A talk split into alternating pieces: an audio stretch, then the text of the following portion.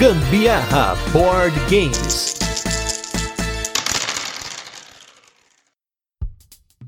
Fala galera, beleza? Aqui é Gustavo Lopes, Gambiarra Board Games. Hoje no quarto dia do nosso PEDA, podcast Everyday August, esse especial de 3 anos do Gambiarra Board Games, que a gente tá fazendo um episódio por dia. Eu e Anderson Butileiro que topou o desafio, falando sobre mecânicas com um especial chamado Mecânica do Dia. E seguindo ainda com as mecânicas de movimento, vamos com a mais famosa delas, que é a mecânica de rolar e mover. Rolar e mover, com certeza, é uma mecânica que você conhece. Os jogos de rolar e mover são os jogos mais conhecidos do board gameiro que não é board gameiro, como por exemplo no Banco Imobiliário, no Jogo da Vida, ou até em jogos como Gamão. E o que, que é o rolar e mover, ou girar uma roleta e mover? Esses jogos são jogos em que você tem um elemento, no caso um dado ou uma roleta, e os jogadores rolam o dado ou gira a roleta e movem as peças do jogo de acordo com o resultado no dado. E como a gente comentou nessa sequência de casts da mecânica do dia, esse termo é frequentemente usado de forma depreciativa para implicar que não há pensamento envolvido nas ações do jogo. Jogos de rolar e mover, como o Gamão, no entanto, contém elementos super táticos e também em jogos que oferecem múltiplos caminhos, né, ou formas de você alterar o resultado do dado, que é a famosa mitigação da sorte. Eu acho que a maior questão aqui é que as pessoas associam rolar e mover justamente a, por exemplo, o banco imobiliário, né? Que você rola e você é obrigado a seguir aquela rolagem. Mesmo no detetive, você tem uma rolagem de dados e quem rola resultados maiores consegue andar mais, e isso pode dar uma vantagem. Ou no jogo da vida, que é uma roleta, né? Que nada mais é uma forma diferente de dados, né? A diferença só é que ela tá disposta num círculo ali que você gira e aonde parar é o resultado. Mas é na mesma, é quase um dado também, né? É, o jogo, jogo da vida é o supra-sumo dessa maneira depreciativa de falar dessa mecânica, né? Porque é, é justamente o jogo em que você menos tem estratégia, menos tem poder de escolha de para onde a sua vida tá indo.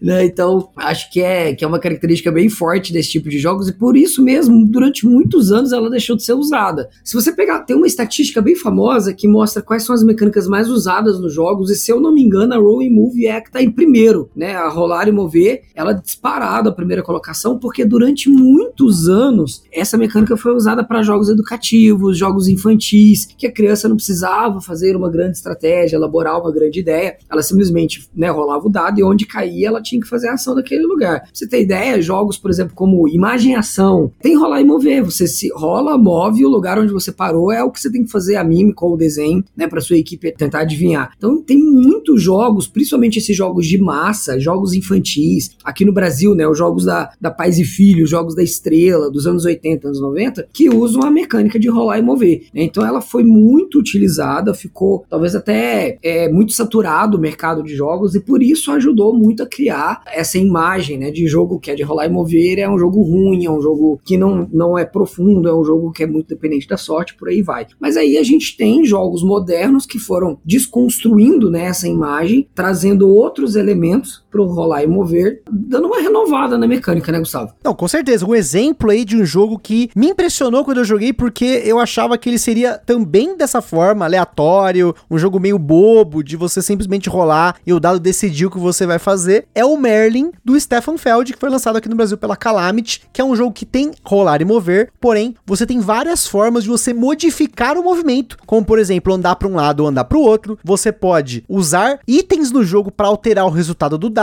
para você alterar se você vai para uma direção, se vai para outra, se você vai pular uma casinha, enfim, tem toda uma diferenciação na forma como você usa isso. E eu achei muito legal, porque ao mesmo tempo que é uma mecânica primordial para quem joga jogos de tabuleiro né, em massa, né, como por exemplo o próprio banco imobiliário, você ter formas de você usar essa mecânica diferente. Um outro exemplo aí é um jogo que a Carol gosta muito, que é o Escape Curse of the Temple, que você tem um dado que ele tem várias faces diferentes. O movimento é determinado pela rolagem, mas dependendo para onde você tá indo, você precisa de determinados resultados no dado. Se você vai para uma sala que ela tá fechada, você tem que abrir a sala, você tem que usar duas faces que tem o um bonequinho verde. Se você vai mover para uma sala que tem uma tocha e uma, um bonequinho verde, você tem que rolar aquela combinação. Então são vários dados que são usados, não é só um dado, mas você tem aí uma escolha na hora de mover. O próprio Merlin também não é só um único dado. Você tem mais de um dado e você move o seu peão com vários resultados, porém você escolhe qual você usar primeiro. Então tem uma diferença diferenciação na hora de usar. Também tem outros jogos que tem rolar e mover, mas esses dois para mim são dois que eu acho muito interessante. A gente tem na coleção, a gente fez podcast, então se você quiser conhecer um pouquinho mais sobre o jogo, voltem no nosso feed, que são jogos diferentes, mas que tem essa mecânica de rolar e mover implementada de uma forma que eu achei muito inteligente. Mas não fique preso aos nossos exemplos aí, explore, procure, entre na Ludopedia, no Board Game Geek, procure por mais jogos, encontre as suas mecânicas e descubra aí que rolar e mover não é só aquela mecânica que vai te frustrar, porque você só tira um no dado e só move um espaço, e o seu amiguinho tá tirando seis já tá lá na frente. É isso aí, pessoal, mais um dia de peda, mais um dia de mecânica do dia pra vocês. Tamo junto e até amanhã.